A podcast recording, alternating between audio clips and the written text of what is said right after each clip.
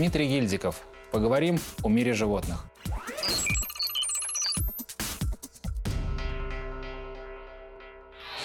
Если у слонов большой мозг, почему они не умнее людей?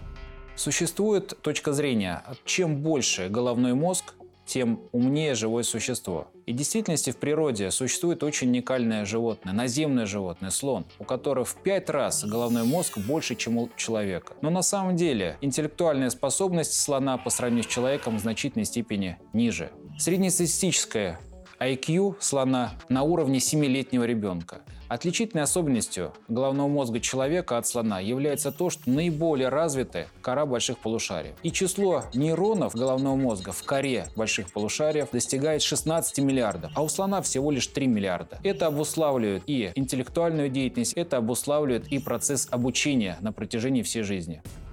Почему пингвины не летают? Более 16 видов птиц утратили способность летать, в том числе и пингвины. Отсутствие хищника в условиях низких температур, наличие большого количества пищи в морской воде способствовали тому, что пингвины перестали летать и начали вести водный образ жизни. Немаловажно то, что пингвинов отсутствуют маховые перья. Таким образом, крылья имитируют роль плавников, который позволяет перемещаться пингвину в подводной среде со скоростью до 36 км в час. Кости пингвина утратили такую структуру, как у птиц. Наличие воздуха в полостях, наличие подкожного жира также повышает массу тела, и таким образом пингвины не могут перелетать из одного места в другое. Лошадь может выгореть на работе?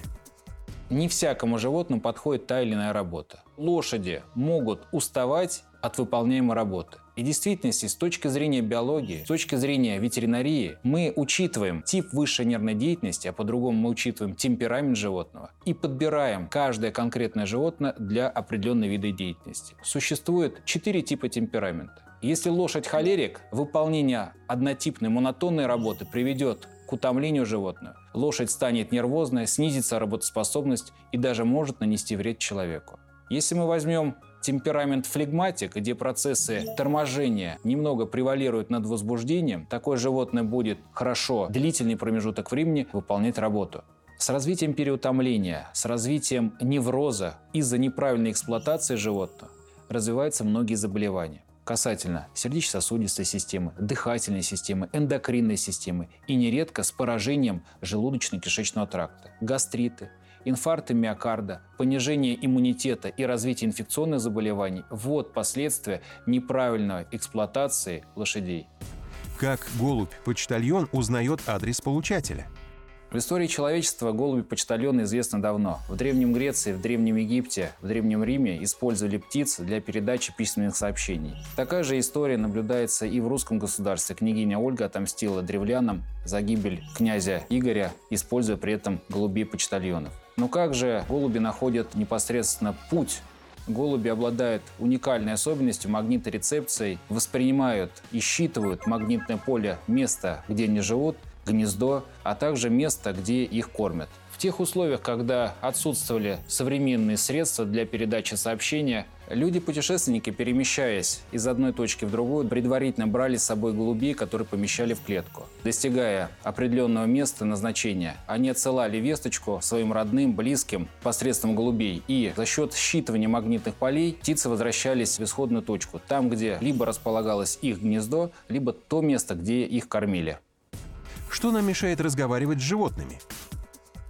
Животные, которые находятся вокруг нас, постоянно общаются с нами, но нам необходимо научиться видеть эти сигналы. Существует язык тела. Он, с одной стороны, примитивный. Кошка подходит к ноге, трется головой, приподнимается, таким образом приветствует нас. Смотрит вопросительно на нас в момент приема пищи, таким образом она просит покормить. Но у нас эта система не удовлетворяет. Нам бы хотелось слышать мысли, воспроизводить эти мысли в виде речи, понятной для нас. Существует ряд методик, посредством которых обучают собак. Например, с использованием интерактивных досок, когда животные нажимают определенные клавиши и таким образом сигнализируют о той или иной потребности. Нам бы хотелось бы вживлять чипы и синхронизировать мысли животных, интерпретировать их в виде той речи, которая понятна для нас. Но современных методик, направленных на вживление чипов в центральную нервную систему, на данный момент, к сожалению, нет. Данное направление является крайне актуальным. Это элементы цифровизации, внедрения элементов вычислительной техники в живой организм. Благодаря национальному проекту «Наука и университеты»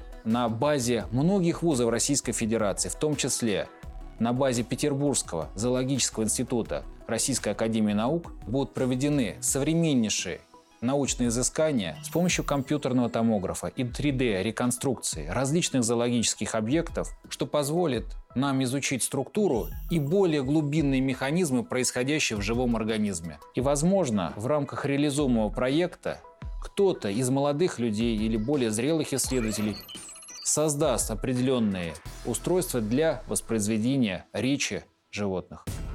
Собака действительно может почуять рак?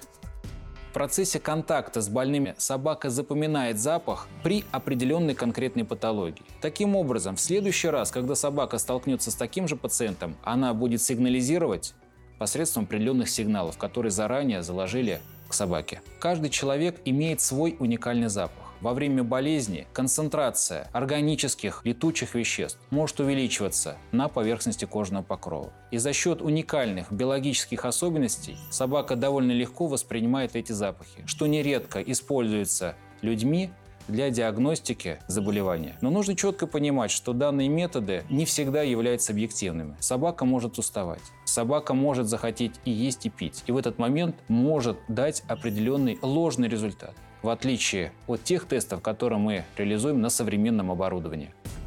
Что будет, если истребить всех комаров? Уничтожать комаров повсеместно на всей планете Земля крайне неразумно. Известно то, что личинки комаров, погибая, опускаются на дно, таким образом формируют надонные отложения, фильтруют воду, делают ее намного чище. Уничтожение всех комаров на планете Земля в значительной степени разрушит пищевые цепочки, уменьшит количество, лягушек, уменьшит количество рыбы, уменьшит количество птицы. И таким образом эта пищевая цепочка дотянется и до человека. Что вы понимаете, крайне неблагополучно скажется на нашей жизни, на нашей численности и приведет, возможно, к негативным последствиям для всей планеты. Почему от бешенства делают 40 уколов в живот? Для того, чтобы бороться с данным опасным заболеванием, необходимо проводить иммунизацию. Впервые в 1880 году иммунизацию предложил Пастер. С того времени применение антирабической вакцины изменилось. Еще в прошлом веке вакцину против бешенства делали посредством 40 уколов. Но сейчас методики изменились. Таким образом, вакцину на данном этапе делают пятикратно. Первую вакцину в момент обращения, повторно спустя 3, 7, 14, 21 и 30 суток после первого обращения. Как видите, наука не стоит на месте. Сегодня в России проходит десятилетие науки и технологии, а также реализуется национальный проект «Наука и университеты», в рамках которого стартовал конкурс «Знаешь, научи», где молодые исследователи могут снять научно-популярные ролики и выложить их на сайте nauka.home-science.ru. Ролик должен длиться не более трех минут, быть ярким и креативным, что позволяет вам участвовать в конкурсе и получать за свой труд призы. Как так получилось, что дельфины млекопитающие? Предками дельфинов были жвачные животные, парнокопытные. Наличие хищников заставило дельфинов переместиться в водную среду. Таким образом, дельфины приобрели ряд определенных особенностей, но при этом не потеряли свои признаки характерные для млекопитающих. Способность использовать молоко. У дельфинов теплая кровь, в отличие от рыб. И очень интересно то, что дельфины не имеют жабр. Они довольно хорошо перемещаются в воде, но для осуществления акта дыхания необходим кислород. Отверстие, которое позволяет обеспечить приток кислорода, находится не как у рыб слева-справа от головы, а именно в области головы сверху. Можно ли одомашнить льва?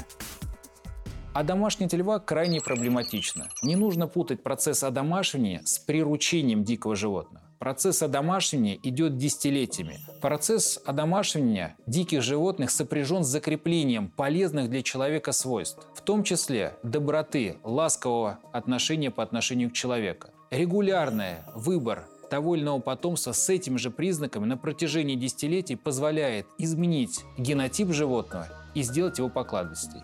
Чисто теоретически приручить льва можно, но на практике это довольно проблематично. Даже при условии, что мы берем на попечительство молодого львенка при наличии гена, отвечающего за агрессию, в условиях стрессорной ситуации, в условиях боли, в условиях голода, мы не знаем, как поведет себя данное животное. Даже львенок проявляет агрессию с нанесением травм и увечьев, а иногда и более фатальных последствий. Какой факт из вашей научной деятельности должен знать каждый? Мне, как ветеринарному врачу, хотелось бы донести то, что окружающие нас животные живые, они испытывают определенные эмоции. Они каждый по себе уникальный. Мы должны трепетно относиться к ним, формировать у них определенные привычки, которые позволят нам не только сосуществовать, но и создавать определенное качество жизни. Потому что мы в ответе за тех, кого приручили.